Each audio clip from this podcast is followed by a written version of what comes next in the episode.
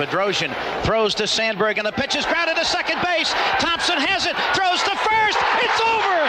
27 years of waiting have come to an end. The Giants have won the pennant.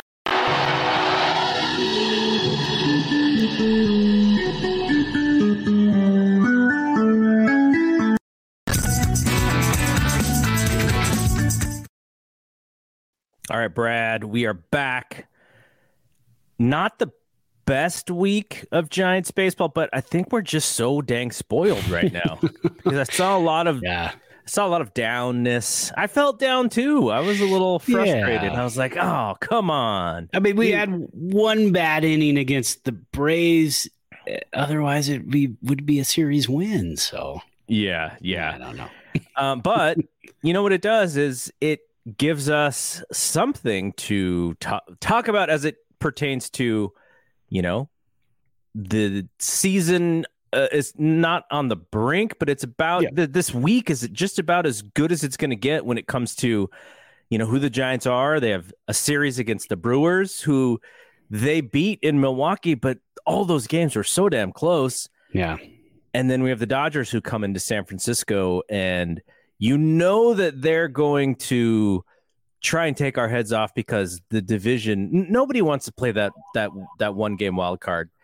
And Right. the division the division is where it's at if you really want to get to the World Series. So Yeah. uh, so we'll you know we'll we'll see what goes on there.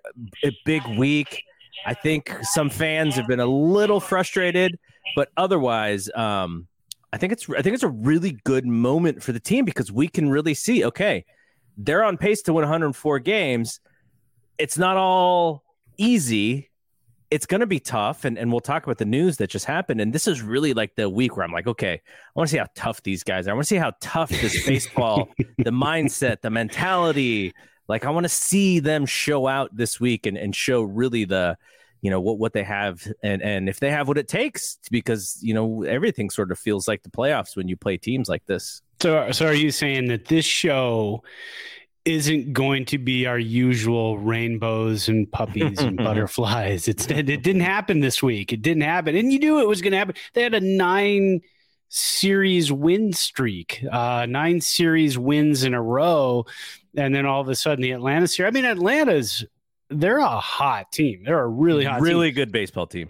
Very good baseball team. And you go to their home, which is also hot. It's very hot in Atlanta this past weekend. Um, so yeah, I mean, it was just one of those things where it was like, mm, okay, I, I made some predictions beforehand. and We'll get to that later. I have a game for you, so we'll get into that later. But I made some predictions. I was very confident going into that series, and then after uh, the first game, I was like, well, that kind of went out the window. But um, but yeah, I mean, we're, we're limping right now. Uh, This this Giants team is limping right now, big time. Um, some more just nasty news coming out today for the Giants. Some more uh, roster stuff, and even right before we went on. Uh, I'll just throw it out there. Tommy La Stella has some left side tightness. He's out of the lineup. Ah. He he was in the lineup. Now he's out of the lineup. So I mean, they are limping. They are hurting right now. Um, and and it's not a good time for that because you've got Milwaukee and Los Angeles coming into town. So Yeah, unfortunate because of when we record. We by the time this goes up, the Giants, the first game of Giants Brewers will, will be over. Uh, the Brewers are throwing their aces. They got t- their two aces thrown this series, and we'll just kind of talk about the news that happened. But uh, Johnny Cueto was supposed to start tonight.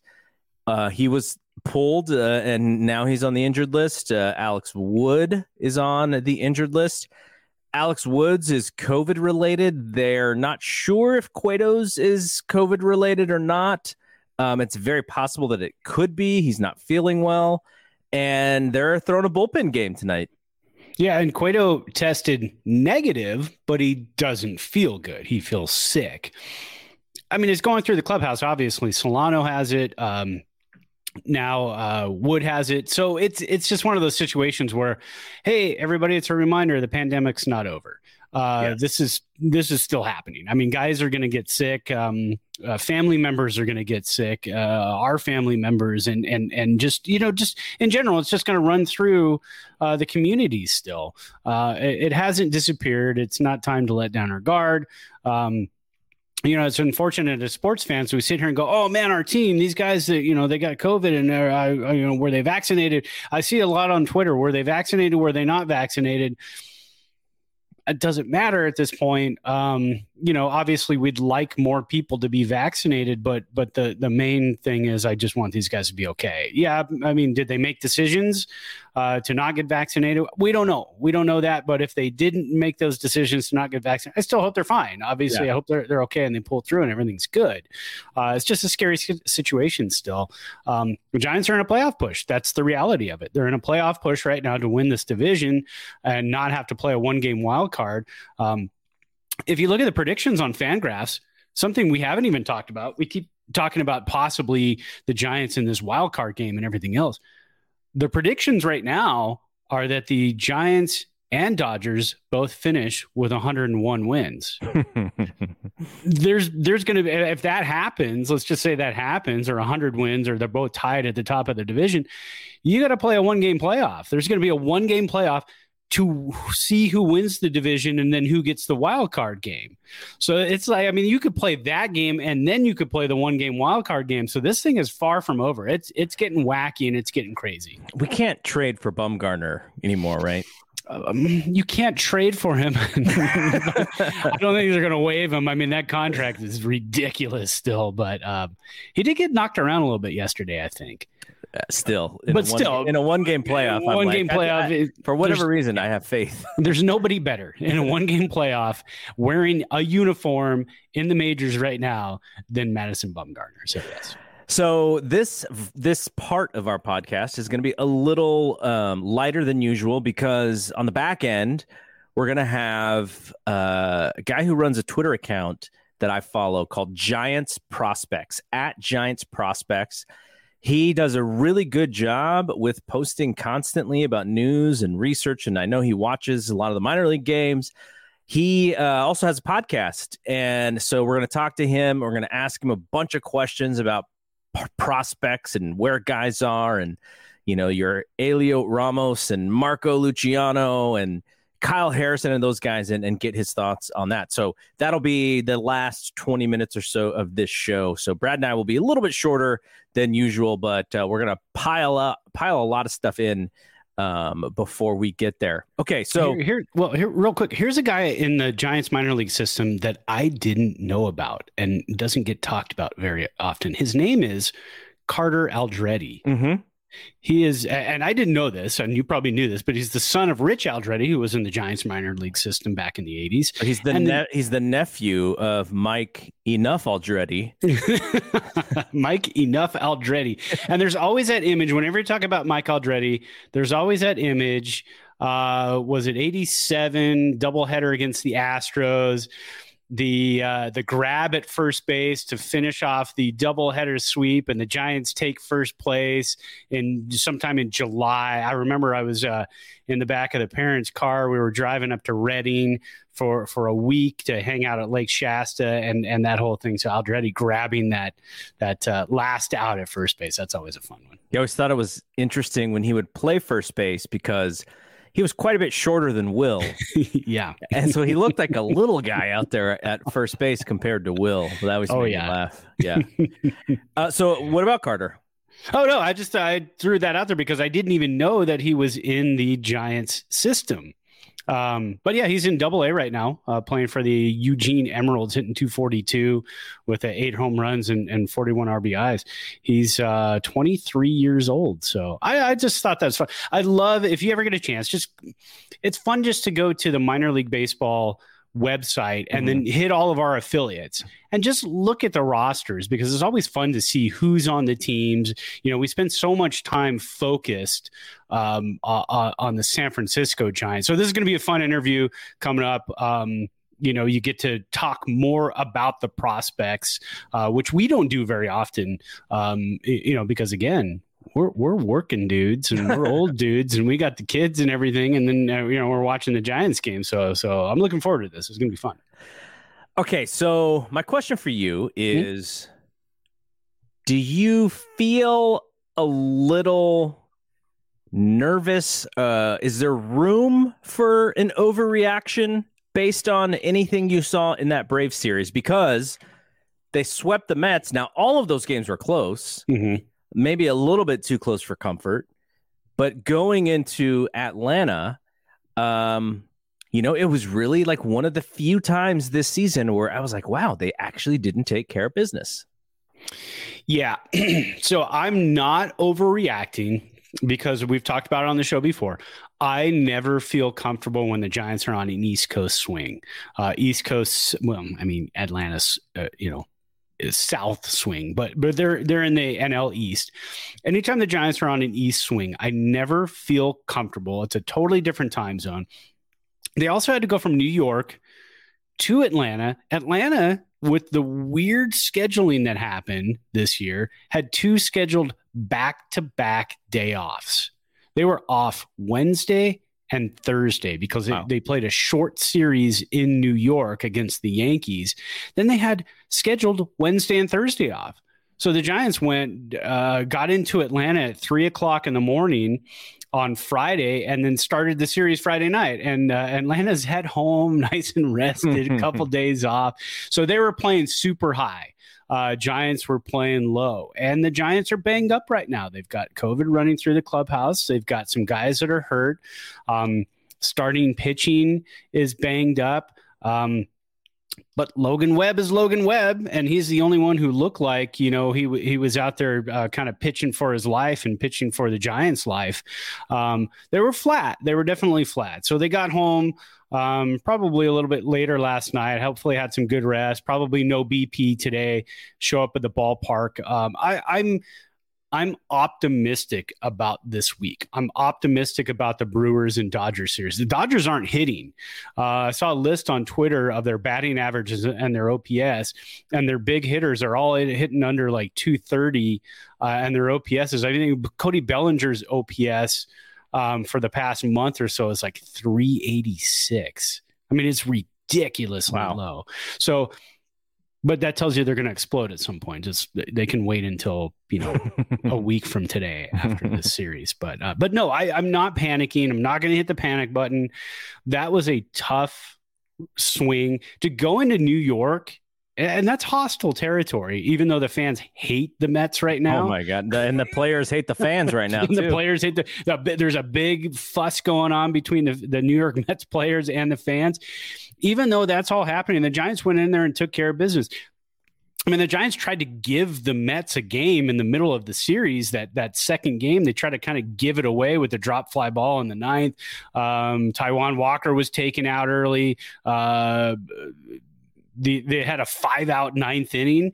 Um, Belt dropped that that um, fly ball down the right field line that was in foul territory, and then Slater and Dickerson ran into each other, uh, and then Kris Bryant had an error earlier in that game, and the Giants won three to two. So it, it you know the Giants can still find those ways to win. So I'm not terribly worried after the Atlanta series. Yes, they got just shellacked yesterday, nine to nothing. Um, it got ugly. It got so ugly that Austin Slater was on the mound in the ninth, and he and he, uh, did he even give up a hit? I don't even think he gave up a hit. Well, I know he didn't give up a run. Yeah, he didn't give up a run. He might So- have given up a hit. But So we we have we have this group chat. It's me, it's you, it's my Mhm. kids, and we're kind of talking about the game a little bit. And I just looked at Colorado and Dodgers, and I'm like, oh, Dodgers are going to see blood, and they're going to do everything they can to inch up to one and a half games. Because if you're one and a half games back, what if the Giants have some problems with the Brewers, and then you sort of are able to take control, and maybe you come into San Francisco a half a game out versus two and a half games out. Nope, shutout 5-0. Justin Turner pitches the ninth inning. Like, what the heck happened, Dodgers? That was bizarre. I'm watching the game. So I turned that game on after the Giants game and I'm doing stuff around the house. And finally I go, you know what? I'm going to sit and just read a magazine. Yes, I'm old. I read paper magazines still. so I'm going to sit on the couch and I'm going to read my Sound and Vision magazine, all about, uh, you know, AV tech stuff, because that's the way I roll. So I'm watching the game and all of a sudden the ninth inning, I go, I look up and I go, "Uh, Justin Turner's on the mound. It's five nothing. The the Muppet is pitching, and they're only down five nothing. They just thrown in the towel and they got Scherzer going to uh, the, the next day, which is today. They lined up their horses to go against Atlanta, and I'm thinking, well, I've never seen this before.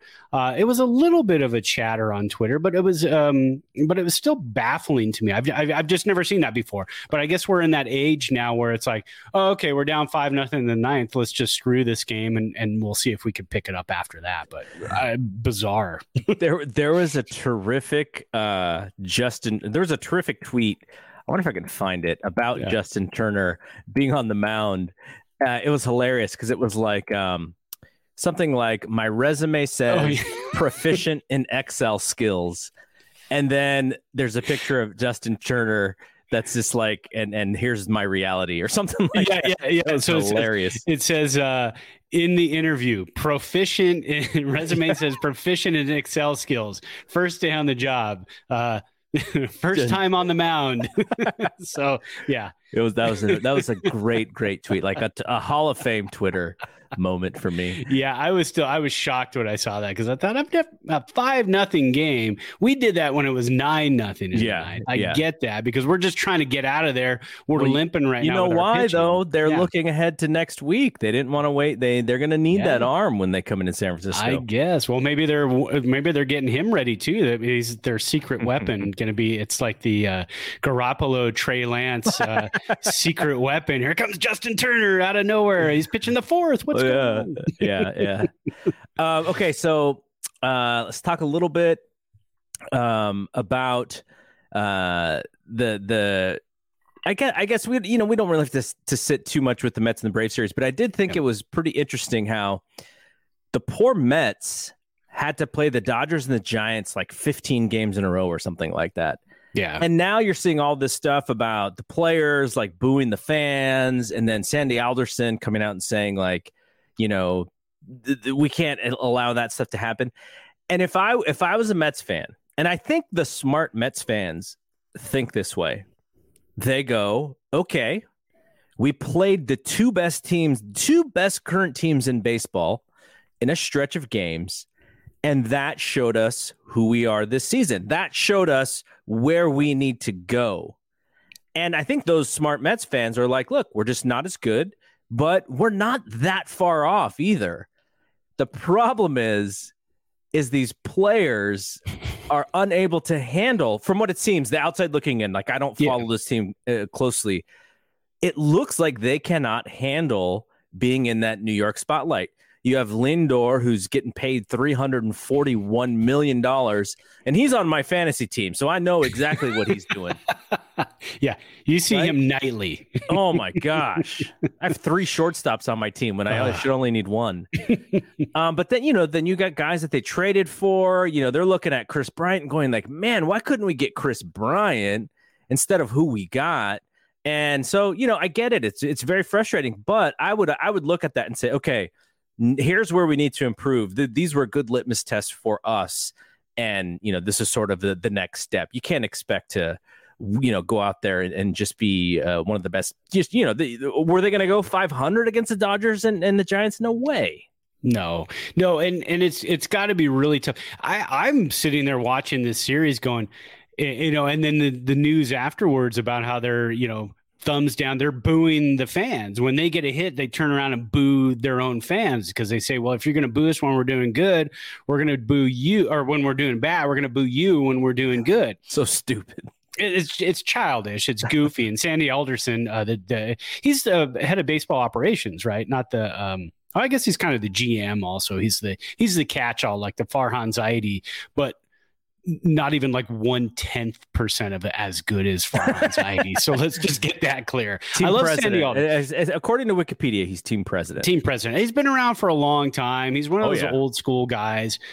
I don't know if New York needs an old school guy. They tried to change that, and then they went out and got a guy who uh, was, uh, you know, me too and people and touching oh, people oh, and doing God. all weird stuff. I mean, just they're not vetting their people. They're not even like trying to figure this whole thing out. Um, but but anyways, so I'm watching that series and I'm thinking Lindor signed that deal.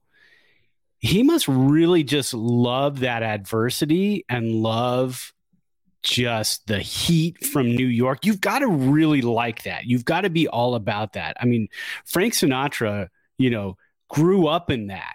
And so eh, when he would do shows and he would do things, people would just show up and just love him unconditionally. Um, when you come over from another team and then sign a deal, you're not loved unconditionally in New York. You've got to really earn that. And so far this year, he's not earning that. If I if I were him, and again, I'll never be him because I'll never have uh, any of that talent. But if I were him, I would have gone over there and said, "Let me see if I can handle this first. Let me put up a good season first. Let me show the fans that I'm here to play." then I'll go ahead and sign that deal. Um, but God, they threw the bank at him, and and I can't you can't blame him for saying, mm, "Yeah, I'll take that." You mean the spotlight in Cleveland isn't exactly like it is in New York? No, it shines on like half of the Brown Stadium. um, LeBron when he was there, and then the Rock and Roll Hall of Fame. Other than that, I mean, it's really you know, there's not much else in Cleveland. Oh, they they love um, uh, what's his name? Uh, the the the Cleveland Rocks guy. Um, Drew Carey. Like oh yeah, yeah, yeah, yeah, yeah, yeah. He's a cool guy. I like him. He, yeah. Okay, so um, let's. You had a game for me. Oh yeah. So so speaking of, uh, let me get some water. So I don't, you know, we got a lot of smoke going on out yeah. here. I don't know if you can see. There's a, a, fire down in South Lake Tahoe that's just brutal right now, and the smoke is everywhere. So I'm just, you know, hoping sending good thoughts to everybody in South Tahoe get out of there if you can. They're doing evacuations and everything. So, um, yeah. But so this game I've got, it kind of pertains to it pertains to some uh, some some predictions that I made last time, um, and and it's a it's a fun game. It's going to be really uh, it's going to be really difficult for you to get these. Uh, so the name of the game is false or false. okay, so, so it's really yeah, it's a terrible game. So so the first one, so I came out and I said, well the the Mets are going to find some weird way to win one of the three games. And they almost did. So yeah. I was almost right. Series was close. It was a close series. That second game, like I said, we tried so hard to give them that game. Mm-hmm. And then Rojas, the manager for the Mets, came in and took Taijuan Walker out when he, he only thrown like 80 pitches. Yeah. And they yanked him and then we could take the lead. But but anyway, so first question, false or false? The Mets found a way to salvage one game. False. Oh, you're right. There you go. See, it, I know it's a tough game. So then I went on to say that the Giants were going to go ahead and walk into Atlanta, right? You did say this. Puff the chest and say, We are the National League West leaders. We have the best record in baseball. You're hot, but we're going to show you what we can do and we're going to sweep the Mets. That's what I said. So false or false, the Giants swept the the, the or sorry, the Braves. Unfortunately, that was like is there more than 100% false? Because if there was that, that, that's what happened on on uh, sunday. Yeah well and and it happened because um, we had one really rough inning on friday night I mean, Friday night we're winning the game, we're leading the game late in the game, and uh, the Giants kind of pooped the bed in in late late. I think it was around the seventh inning, um, and that was hard to come back from. And they and they made it a game, and they only lost six to five. Who hit the? I think uh, somebody hit a home run. Bottom of the uh, bottom of the ninth, one of our players hit a home run, and then La Stella hit a shot to the wall. Yes. Uh, and then Joc Pederson. Oh my God. Played it the best he could as a right fielder. Uh, I don't think he's truly a right fielder, but he tried really hard uh, and almost botched that one. It wasn't going to go out, but it could have been, you know, LaStella could have been a third with two outs. But um, yeah. So in the ninth, Wilmer. That's right. Y- Wilmer yank- pulled his hands in and yanked one over the left center field fence. And then uh, La Stella hits a ball that is like one of those where you're hoping, you're desperately hoping that some supernatural thing like gives it a little bit more of a boost because right. off the bat you're like, okay, this looks like it's at the track. And then all of a sudden it took a little bit uh, uh of um it started to fly a little bit deeper and you're watching Joc Pederson, you're like, oh my gosh, this ball has a chance to get to the fence. And then the way he attacks this baseball, I was like, oh my gosh, like he thinks that this is going over the fence. right. And it didn't quite reach over the fence. I think he probably misjudged a, a, Yeah. uh, I think- a lot of it. He kind of uh, psyched us out into Yeah. thinking that ball was going out. Well, because he then he jumped and caught it at like his hip, which was what you, I mean, you jump and catch the ball at the hip, you know he misplayed the ball, so it was, you know, Yeah, But- it was, it was such a yeah. bummer too because Buster hits that home run, uh, Mhm. and the I, I forget who- was it uh, Freeze who was pitching. Uh, and he Fried, just- Fried, yeah. Fried, uh, he and he just goes, he just kind of looks at like, what the f, man? Like, how do you hit that ball out the way Yeah. that you did it? and that was the first inning, right? Yeah, Yeah, so two nothing in the first inning. And I thought, here we go. I got this right. But yeah, you're you're correct. So you're two for two. False. We did not sweep the Braves. And then the last question, I also said it's going to be so hot there. The Giants are going to walk in and they're going to, you know, out homer the Braves. They're just going to go in there, destroy the ball. They're hitting home runs. They lead the league in home runs. They're going to go in there. So false or false, Giants hit more home runs than the Braves. it's got to be false, Hmm. but I'm actually wondering what the numbers were because both teams were hitting Yeah. the ball over the fence. It- It's actually I tricked you. The the answer to that is true. That wasn't Oh, a, they did. that wasn't an option, but you you were yeah, I think you were leaning that way. So the Giants actually out homer the Braves six to five. They were Yeah. outscored Felt close. um uh, you know 11 to 9 but they still you know uh, uh, out out homered the braves 6 to 5 so yeah uh, it was nice to see uh, Tony Watson's the one who gave up the home run in, in, Mhm. in that Friday game.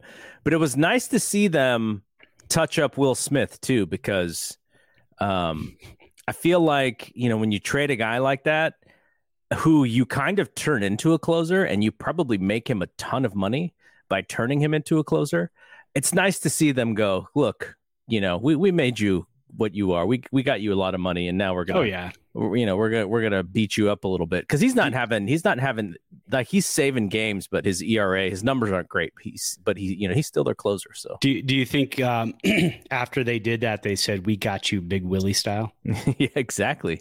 Pro- He's- probably. the, how many will smiths are there who are are are white dudes in baseball right now? Two you got two. I, mean to have one is shocking enough but you got two. And then they face each other sometimes. And as a matter of fact the braves are playing the dodgers uh, the series before they play us. So you're going to have the will smith on will smith uh, action. And and when that happens you have to make the walk-up song uh, a will smith song right? Obviously, i mean it, yeah. 100% yeah summertime. Summertime. That's the one. Are, are these games in la or are they in uh atlanta? Are they they're they're in atlanta that's a good question i don't know i would think they're in atlanta because the giants just went to atlanta but let's well, I. I would actually think they're in LA. So, yeah, they are in LA. Since since the Ah. Dodgers are coming to us, it's kind of a uh, you know rather than go because the Dodgers are at home. They finished that home series against the Rockies, uh, where where the Dodgers. I mean, they blew that. They had a chance, a clear chance to gain two games on us this weekend, playing against the absolute worst road team Road in team. the world you know and and and and the, and the rockies take two out of three on the road in la that was fantastic Yeah, it's So, insane. Uh, okay, so uh, last little bit of, of podcasting here. I know there's a Kris Bryant injury, but he's back tonight. Mhm. Well, again, we'll, we'll we'll miss what happened tonight. Uh, hopefully, he does very well. Um, and then the last thing I wanted to ask you about, because we we've had this conversation uh, a little bit before we get to our uh, player of the week. Um, Logan Webb, I I feel like he has supplanted DeSclafani as the number two pitcher in the rotation. Yeah. I almost feel like DeSclafani is probably going to be even behind Johnny Cueto if it comes to the playoffs. And so, you know, he may be four, you know, he and Wood will sort of be battling for four or five, depending on how how how they use the rotation in the playoffs. But what do you think about Logan Webb? Are you comfortable if he's your number two guy in the rotation? i'm sticking with what i said a couple of weeks ago if the giants are in a one game playoff okay so maybe not for the division um, because if the giants let's say they tie the dodgers at the top of the division have to play the one game for the division, and then the other team is a wild card. Um, and that would be a wild card at home, most likely. Um, so if the Giants end up in the wild card game, they're going to play it at home because they've got such a big lead over the next teams, uh, the Reds and the, and the Padres. Um, I, I still think if the Giants have that wild card game, you save Logan Webb for that winner takes all game. I, am I'm, st- I'm sticking with. I know it's a bold statement, but I am sticking with that. I I would almost Salomon say, Torres feeling. I don't. Not at all. No, nothing gives me no, Salomon he, Torres. He, he's definitely had uh, more innings, more big innings than Torres. Oh yeah, and and and and a game like uh, so the Giants, you know, lose the game on Friday night against Atlanta. They need a win desperately on Saturday, and Logan Webb goes out there and just does his job. So Logan Webb and Buster Posey together in a big game in a winner takes all game to move on. I'm all for Logan Webb. I don't trust Kevin Gausman's stuff right now. The articles that have come out where he's kind of leaning away from the splitter, starting to rely more on the slider. I still think that's a work in progress. I don't want a work in progress in a winner takes uh, takes all game and and you know a, a, move on to the next round type of game. Uh, Logan Webb has his stuff dialed in right now. I would put him as the number one. Uh, if Gabe Kapler doesn't go that route, I would question it personally. All right, before we get to the player of the week, what are we drinking? Mm. I I'll go first because yeah. um I, am we're still whittling down the vodka, so I have not had any bourbon in a couple of weeks now. We still got the Tito's. Yeah, uh, you, gotta fi- you gotta fix that. You gotta go to Total Wine. Yeah, I think I think I think if we get you know maybe below half in the big giant Tito's jug, we'll uh you know we'll, I'll probably get some bourbon. But so I went to uh, the store. I got some ginger ale Zevia oh, cola. Yes. And a little bit of citrus with the lemon juice. And it's a very refreshing drink. Uh, I'm so glad you turned me on to the to the Zevia stuff. I just I need to go to. You had told me you know try to find a Sprouts, and I have I do have a Sprouts mm-hmm. around the corner. Okay. And you said that they'll have more of a selection because the the Nob Hill that I go to is a very small grocery store, mm. and they only have like three or different three or four different kind of flavors. So I'm gonna I'm gonna find a Sprout so I can go find some different flavors. Yeah, they they kind of specialize in that. Every time my wife goes there, I'm like, hey, can you see what fan? Ooh, look at that that does look refreshing. I always tell her find like the you know the nicest, uh, newest, weirdest Zevias that you can find, and I want to try them because they yeah. always come out with new stuff, but you can't find it anywhere but Sprouts. That's like yeah. it. So yeah. yeah. All right, what about you? Yeah, so I've got this is going to look like a lot, but it's really not. So I bought I bought this at the beginning of the pandemic. So yeah. this is like a year and a half old. Yeah. This is my Wild Turkey 101. This is the 1.75 liter bottle. And you see how much I have left. I mean, yeah. I'm not, you know, it's a year and a half. It's no, you, I, I, I would have been done with it like a year ago. it's my mixer, but I also like it straight sometimes. So mm-hmm. we got um we got a new fridge that makes these uh craft ice cubes because we so we, I was so jealous by the I way. know I showed you the picture. I'm like, oh, I shouldn't have done that because now I look like a jerk. but but it makes these little craft ice cubes. So the little circle and it doesn't it looks like a glacier now. Um but uh, and then I brought my little I brought my jigger with me because uh, I this thing waters it down so much. So now I'm gonna. I don't know if you can hear that. I added a little bit more. Um, so that's a total of about two ounces total. I started with an ounce and a half, added a half. Um, but yeah, I like that. I, I, like these ice cubes. They're really cool. I have a refrigerator rule that I told you about today. Uh, so these craft ice cubes in this LG refrigerator, it makes three of them every 18 to 24 hours. And when they drop, it sounds like somebody dropped a bomb on your house because they come down and they just boom, boom, and they come down one at a time, not all three at the same time. So I told the kids, if you ever look in there and there's five or less, do not touch them. Don't put them in your water. Don't put them, in your lemonade and your sodas. Nothing. I always want to have five or more because it takes so darn long to make these things. So, yeah, they didn't like that. But by the way, I think I was able to get the photo that you sent me. Let's see if Ooh. it'll upload. Uh, yeah, yeah. Here, maybe it won't. No, I don't think it's gonna. Okay, yeah, I'm I'm Um, at um I'm at eight right now. So I just had one with this, so I'm down to seven ice cubes. So I said, okay, you can have two ice cubes, but yeah. All right, so uh, let's get to our player of the week for this week, and I know you put the you put the uh, poll up earlier today, Mhm. and I think it was Brandon Belt, it was Jose Alvarez, and who was the third? uh, the uh, baby Yaz, Baby Yaz. yeah. So so coming in tied for last place. This was this one was really tight because it wasn't a great week numbers wise all around. So you kind of had to dig into the games and the feel for the games. So I put Brandon Belt on there. Uh, he hit 417. Didn't play in many games this week because unfortunately his grandmother passed. Mhm. Uh, so he went off to the um, uh, onto the uh, bereavement list and then went to the funeral and, and the services and whatnot and came back and played in the last game in Atlanta. Uh, but he hit 417 on the week, 566 wOBA, two home runs, three RBIs, two runs. And those two home runs were on the day that his grandma passed. So I put him on the list because, you know, anytime a player loses somebody in their family, a family member, it's really tough. But to go out there and hit two home runs, dedicate those two home runs to his grandma, Oh yeah, um, that that was really special and that was very nice. So I, I was like, he's he's going on the list. Um, not so he- the player of the week. not the player of the week. Uh, he he tied with Baby Yaz with thirty point eight percent of the votes. Um, Baby Yaz had a pretty good week. Uh, two sixty one average, three forty four wOBA. He did hit the two home runs, four RBIs, and four runs scored. So he was on base quite a bit. Uh, so they tied, and then the the winner was Jose Alvarez. And again, not a big numbers week, but you have to kind of dig in. Uh, Jose Alvarez pitched in all three of the games against the Mets.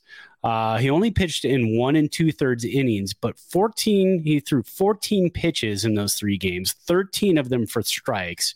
Um, he got out of two really nasty bases loaded jams, one of them on one pitch. Uh, the other one, it took him like three pitches.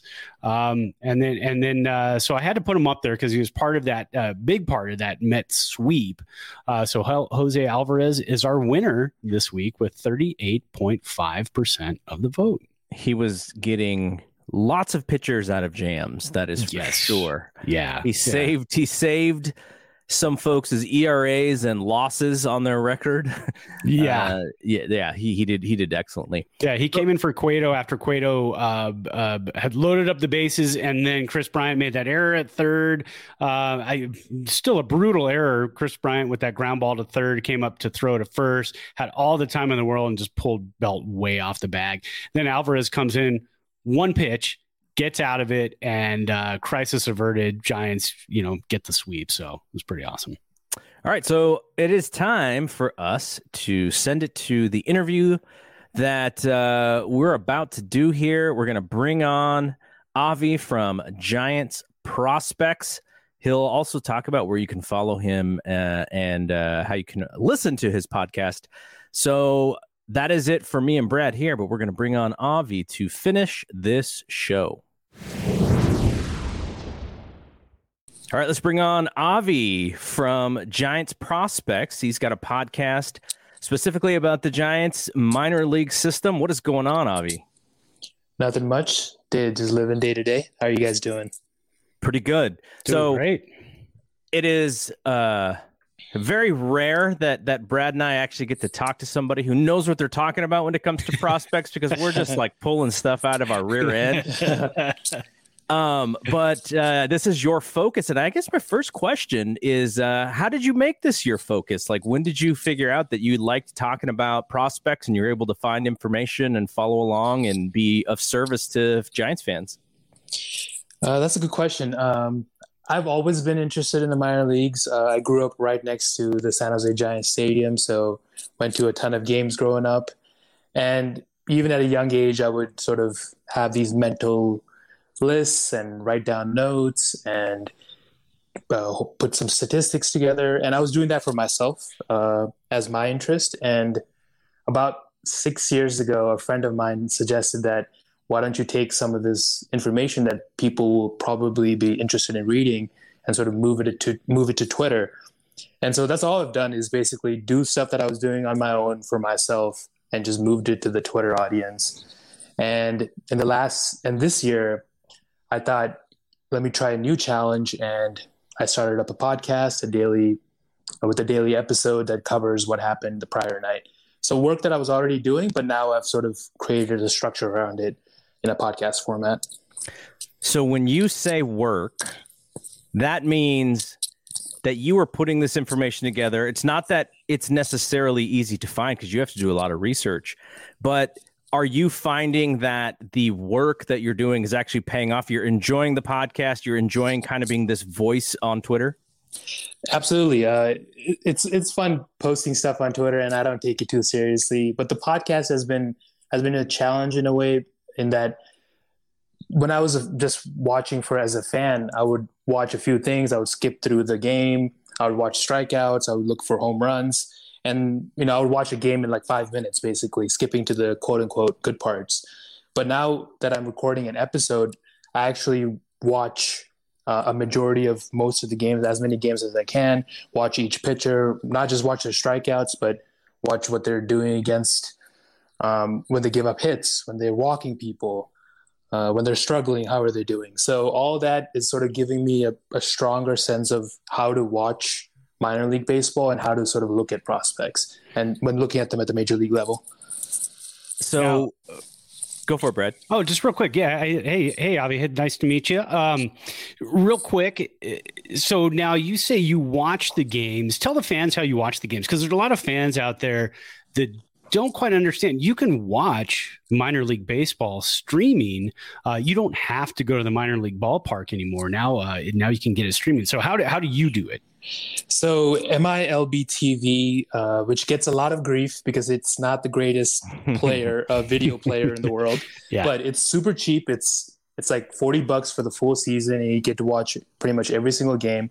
And for Giants fans, all four of their main affiliates, so Sacramento, Richmond, Eugene, and San Jose, have cameras. So all home games are streamed live. The Camera's great. The broadcasters are great. So it's pretty much like watching MLB TV, watching the Giants game. So for the four full season affiliates, all the games are on video. Games that are in the complex league in Arizona and down in the Dominican, unfortunately, those are not streamed. Mm-hmm. But four games a, day, a night, pretty much, is plenty for anybody to watch. Oh yeah. Okay, so what years would have been your sweet spot going to uh, San Jose Giants games? Because Brad did play by play for the San Jose Giants back when we were in college. I've been going to San Jose Giants games. I'm going to expose my age here, but probably since probably since they became the San Jose Giants because oh, previously, old, man. Well, what were they previously? they were the Missions, and then they were the Bees. The Bees, the San Jose Bees. Yeah, they were the Bees until they became the Giants. So I yeah. remember to going to actual San Jose Bees games. I think they were an independent. and They weren't really with the Giants yet. So, what would have been your sweet spot for going to games there, Avi? Uh, probably in that 1999 to 2005 range. So uh, back when I was in elementary, middle, and early high school. All right, so let's talk about some of these prospects now. Um, I like to read Melissa Lockard from uh, The Athletic. She has a, a pretty bunch of weekly column, I believe, on just how the prospects are doing. Marco Luciano, I got to see him a few weeks ago when he was still in San Jose, and uh, just you know he seemed like an altogether different kind of athlete on the field. And I know he went up to the Eugene team, and he struggled at Eugene. Correct? Yeah, he's been he's struggled a bit with especially with strikeouts. Yeah. So, do you? Uh, is there any? I, am sure there's no worry because everyone knows there's a little there's a little bit of a, a, a curve when you go up to the next level, but he's still far and clear their their top guy. Yeah, I think he's definitely their top guy. I, I think the gap has narrowed um, with, between Luciano and Luis Matos, um, but I would say Luciano is definitely still the number one prospect by far in the system. And I think one thing to keep in mind with Luciano is that I just posted a tweet today actually about it is that 99% of his plate appearances this year were are against pitchers who are older than him. Mm. So he is for hitters that matters quite a bit for pitchers, it doesn't really matter as much your age, but for hitters, um, the age that you're playing against matters quite a bit. And Luciano has been pretty much challenged with that sort of uh, framework his entire career so far. Now, somebody who my kid has been bugging me about, and you just tweeted about him about an hour ago, which is the Giants' number one pick from this year. Uh, he's going to make his professional debut tonight. I think a lot of Giants fans were kind of wondering what was what the deal with him was because he pitched uh, so often in college this season. Uh, any updates on what you've heard about him and you know where he's pitching and uh, what what's the talent level at uh, where he's throwing tonight? So he's going to be pitching tonight in the Arizona Complex League. So the Complex League is the lowest level in the United States uh, as for a professional organization, and it's mostly mostly made up of uh, young 18 to 20 year olds and recently drafted college players. So you'll get people players who have moved up from the Dominican Summer League, high school draftees, college draftees, and a lot of raw young talent at that level. So definitely a level that would be probably in terms of not in terms of talent, but in terms of experience, probably lower than the SEC. Got it. Got it. Uh, there's uh, Brad and I have been talking about this for this season because the expectation is that the Giants uh, and the National League will possibly get to have the DH next year, which means that if they wanted to, uh, Buster Posey could often hit in that DH slot, which may open up an opportunity for Joey Bart. What's Bart's season in Triple H been uh, Triple A been like this year? Uh, I think my most controversial opinion in the last month has been that I've sort of become a bit lower on Joey Bart uh, this season. If you just look at his stat line, you know his numbers are pretty solid. His batting line, slugging is pretty solid for AAA. The issue that I see is that if you take a look at his a random plate appearance that he struggled in the majors, in a stint uh, last year, and you watch a plate appearance in AAA against a quality pitcher, the issues that he's having then are the same issues he's having now. So it looks like he's sort of stagnated offensively.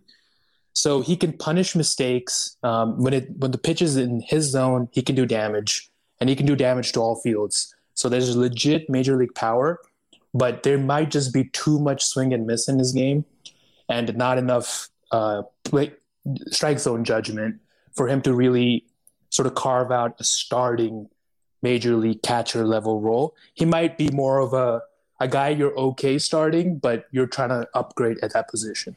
What about defensively? How how is he defensively? So he's really good at throwing to bases. He has a strong arm and accurate arm. But I guess the one issue I see with him is that he had issues in the major leagues working with pitchers, and I sort of see that um, at the minor league level as well. He's not on the same page with pitchers a lot. Um, pitchers sort of get frustrated with him at times. But this is like armchair psychology. I'm not watching every single pitch that he's thrown, so I, I don't want to make too strong of a judgment on that. But that aspect of his game doesn't seem to be as strong. But overall, receiving, throwing to bases, he's pretty strong.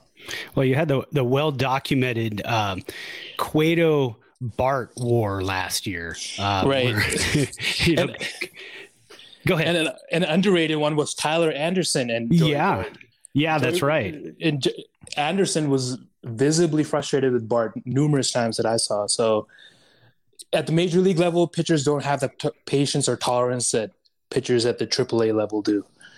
Right now, another high draft pick for the Giants uh, behind the plate was Patrick Bailey, and I know that the Giants had had to send him down to San Jose because of the bat. The bat was just struggling, but it looks like, uh, at least uh, as of last week, he's starting to swing the bat a lot more or a lot better.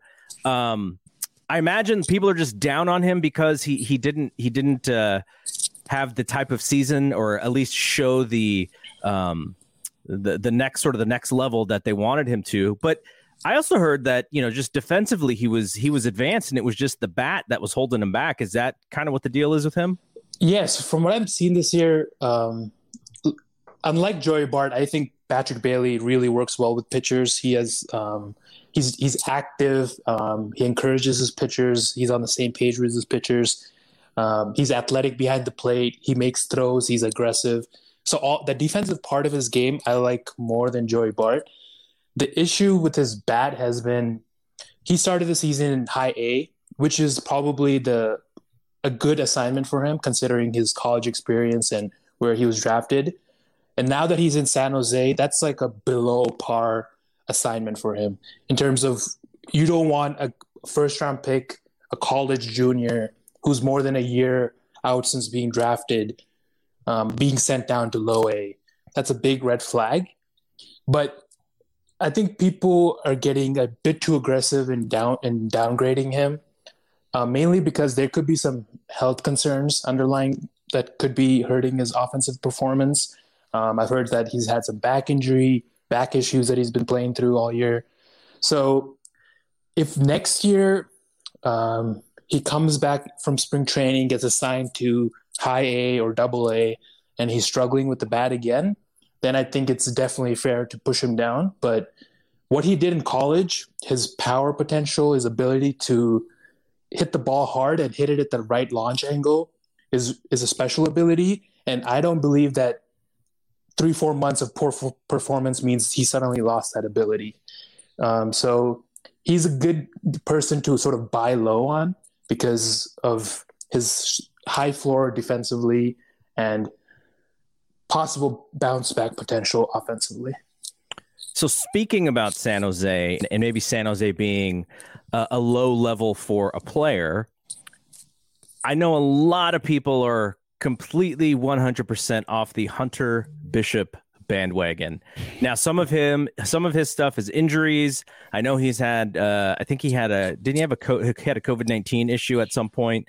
But he looks like uh, he's just been struggling for uh, a little while now, and I'm just kind of wondering if you think the Giants like w- what do the Giants do with this guy, being that he was a high draft pick.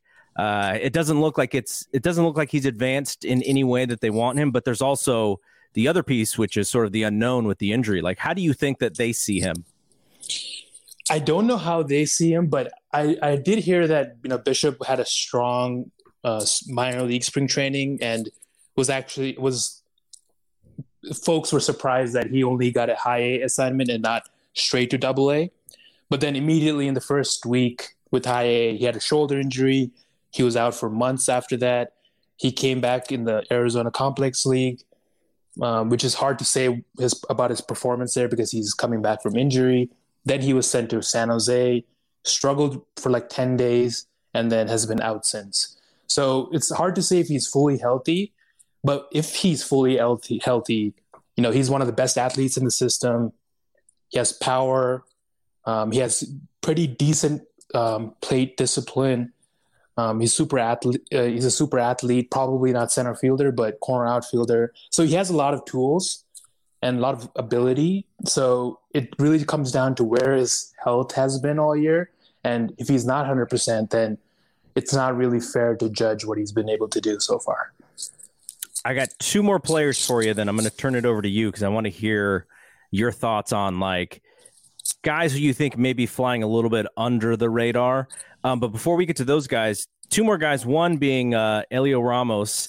He is uh, in AAA, and he seems to be the player uh, as far as the prospects are concerned. Uh, that that would that may be able to to make the next level. How do you think he's performed in AAA, and how far do you think he's away from being promoted?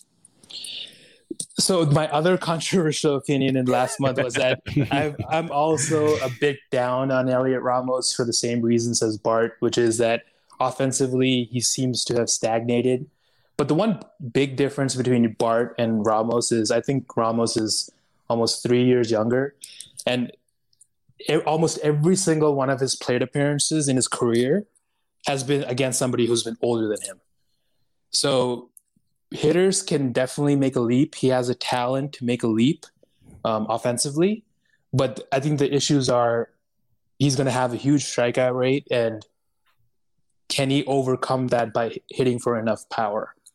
The one encouraging thing that's come out of this season for Ramos is that he can, he looks like he can definitely stick in center field at least for the short term for the next few years. Um, with his body type, it's not that obvious that he's a center fielder, but he, he takes great routes.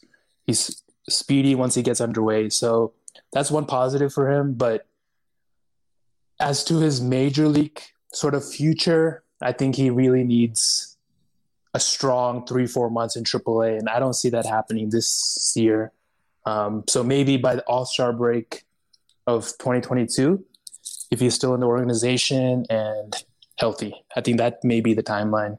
But again, I think the days of expecting him to be an everyday center fielder are probably gone. And this is my opinion. This mm-hmm. is not the industry opinion. It's my opinion that I don't really see a everyday center fielder anymore. More of a platoon um, or a starter that you're trying to upgrade.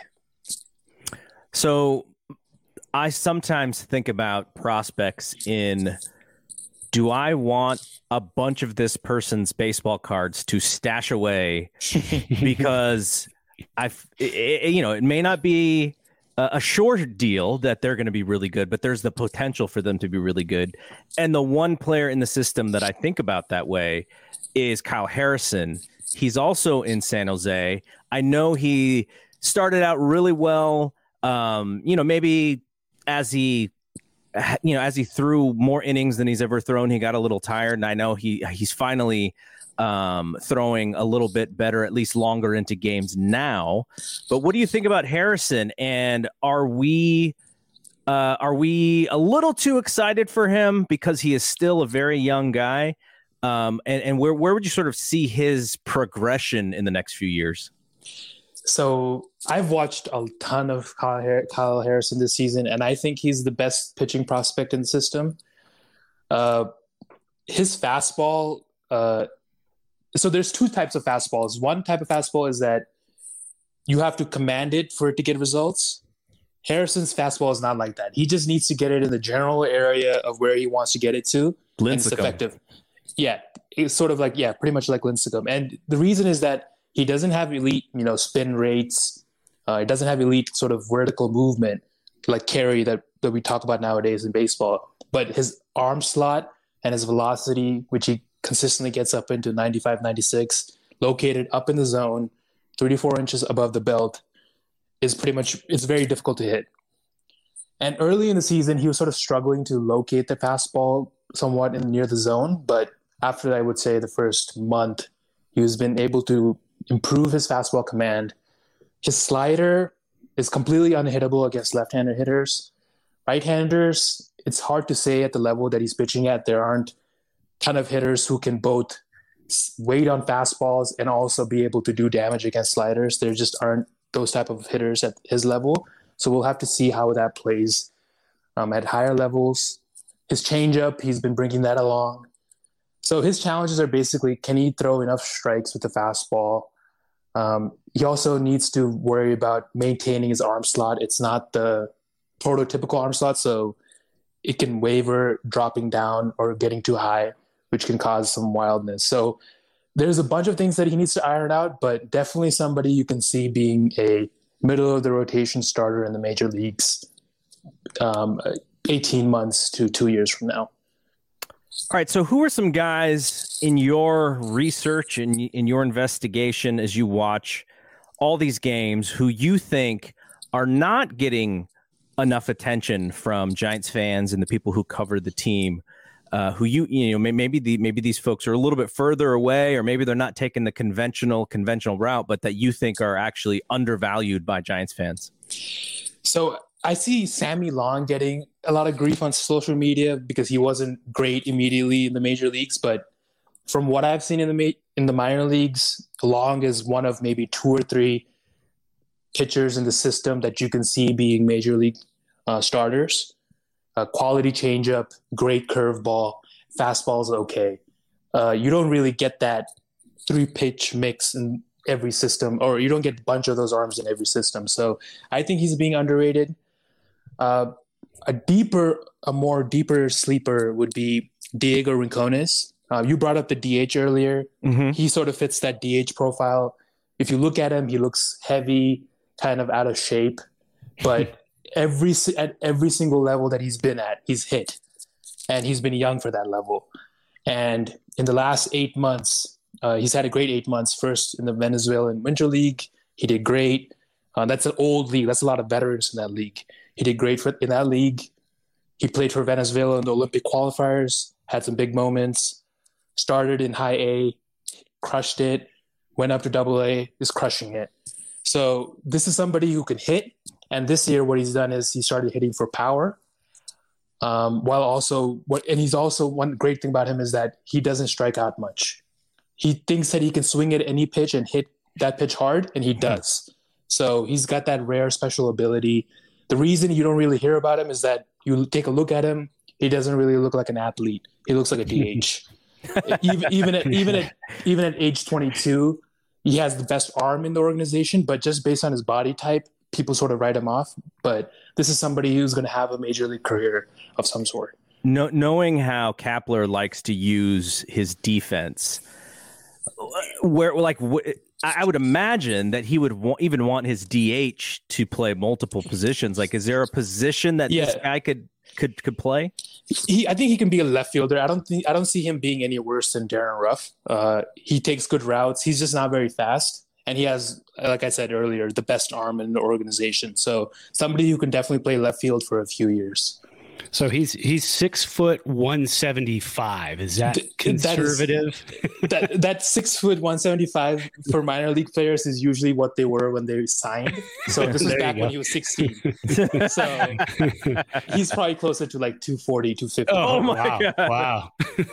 yeah, he's an entirely different human being. Yeah. Uh, um. So Avi, uh, first thanks for jumping on. This was awesome, and yeah, you, I, I love talking about this stuff because, um, you know, I, I know the names and I read up, but I don't watch as much as you. I've only been to one San Jose Giants game this year, and they're right in my backyard.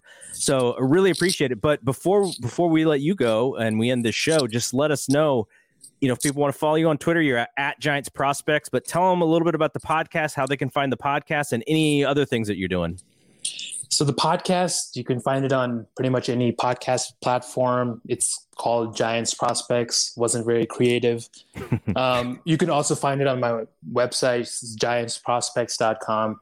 It's it's not it's nothing fancy. It just has. How'd the, you get that URL? By the way, you would think the San Francisco Giants would have that URL. That's what I thought too. But I, I, when I was setting up my podcast, I just typed in that domain name and it was available. So I swooped.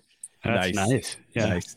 Hey, man, appreciate it. Uh, love to talk to you again at some point in the near future uh, as, as, these players kind of, you know, as as the next season and what the Giants want to do with some of these guys uh, comes to comes to fruition. But uh, so for Avi, go check out his podcast. Also at Giants Prospects.